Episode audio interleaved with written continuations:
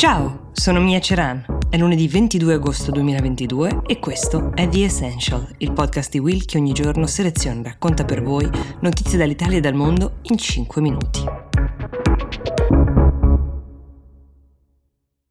Bentrovati. Allora, apriamo la puntata di oggi con una vicenda personale e politica che sta mettendo in difficoltà la premier finlandese Sanna Marin. Tutto è partito qualche giorno fa, come spesso accade, da un video.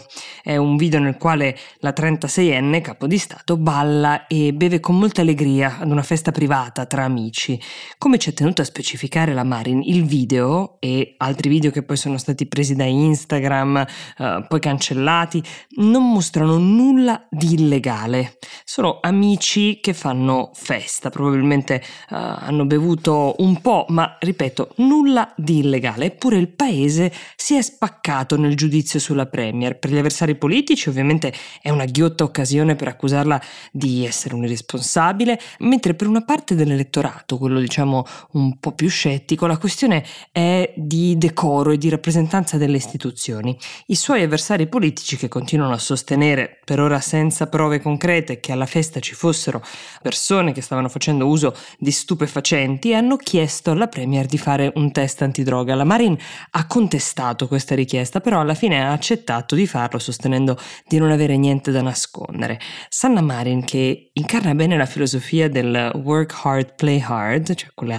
di chi lavora intensamente e fa festa con altrettanto entusiasmo, ha una storia personale e politica molto interessante. Viene da un contesto sociale molto difficile. È stata cresciuta da una madre single che poi si è unita ad un'altra donna, quindi è stata figlia di una famiglia molto moderna per quegli anni, ha iniziato da giovanissima ad avvicinarsi alla politica e con una rapida ascesa è diventata primo ministro nel 2019 a soli 34 anni, all'epoca era la più giovane capo di Stato mondiale, oggi questo record invece lo detiene il presidente cileno Gabriel Boric che ha qualche mese meno di lei. Sanna Marin si è difesa dicendo che non ha fatto niente di diverso da quello che fanno buona parte delle persone della sua età, ovvero divertirsi nelle ore libere.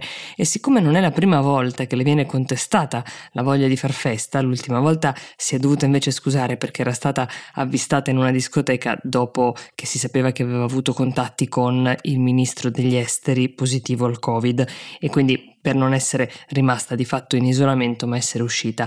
Rivendica però la Marin di fatto tutti gli aspetti della sua giovane età, un'età che non le ha affatto impedito di gestire molto bene la pandemia, questo anche a detta uh, dei suoi cittadini, ma anche alla luce di quello che è accaduto in Ucraina, di far partire le pratiche di adesione alla Nato per il proprio paese storicamente neutrale, quindi una piccola rivoluzione politica per proteggere quel confine con la Russia lungo oltre mille 1500 chilometri.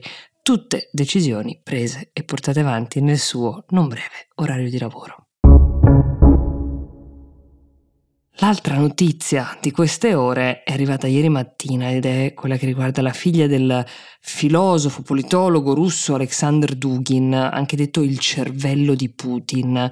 Daria Dugina è stata uccisa in un attentato. La macchina sulla quale viaggiava per tornare da un festival dove si trovava ed era ospite insieme a suo padre, suo padre che all'ultimo ha scelto di rientrare su un altro mezzo, è stata fatta saltare in aria. C'è quindi ancora il sospetto che il padre fosse il vero bersaglio di questo attentato.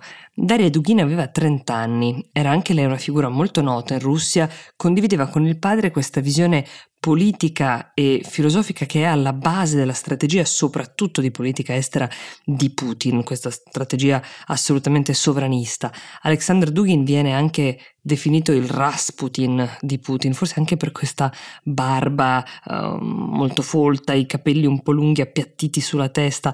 È stato lui a motivare uh, in parte sicuramente l'invasione della Crimea del 2015, qualcuno dice anche l'invasione dell'Ucraina lo scorso febbraio. Anche sua figlia, da giornalista, qual era, era molto attiva nel promulgare questo pensiero ultranazionalista, tanto che insieme a suo padre era stata inserita nel famoso elenco degli individui sanzionati da Stati Uniti e Gran Bretagna, cosa che per sua stessa missione la riempiva d'orgoglio perché come spiegò in una recente intervista, siamo davanti ad uno scontro di civiltà tra noi e l'Occidente ed è importante capire da che parte si debba stare. Ora questo tragico evento sta già facendo partire molte supposizioni, la prima di tutte, che va per la maggiore tra eh, gli ammiratori dei Dugin, ma non solo, forse in tutta la Russia, è che questo attentato sia opera degli ucraini. Sul suo canale Telegram, Denis Pushilin, che è il capo dell'autoproclamata Repubblica di Donetsk, lo ha detto esplicitamente veemente, accusando i vili ucraini di questo gesto orrendo, ma oltre al lutto al Cremlino in queste ore c'è grande agitazione perché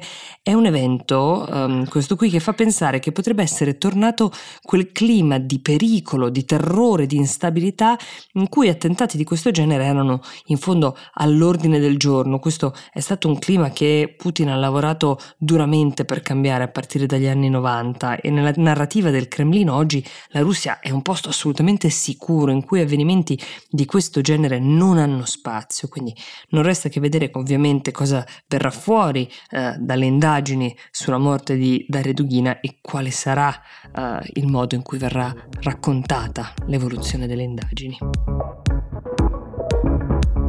The Essential per oggi si ferma qui, io vi do appuntamento a domani e vi auguro una buona giornata.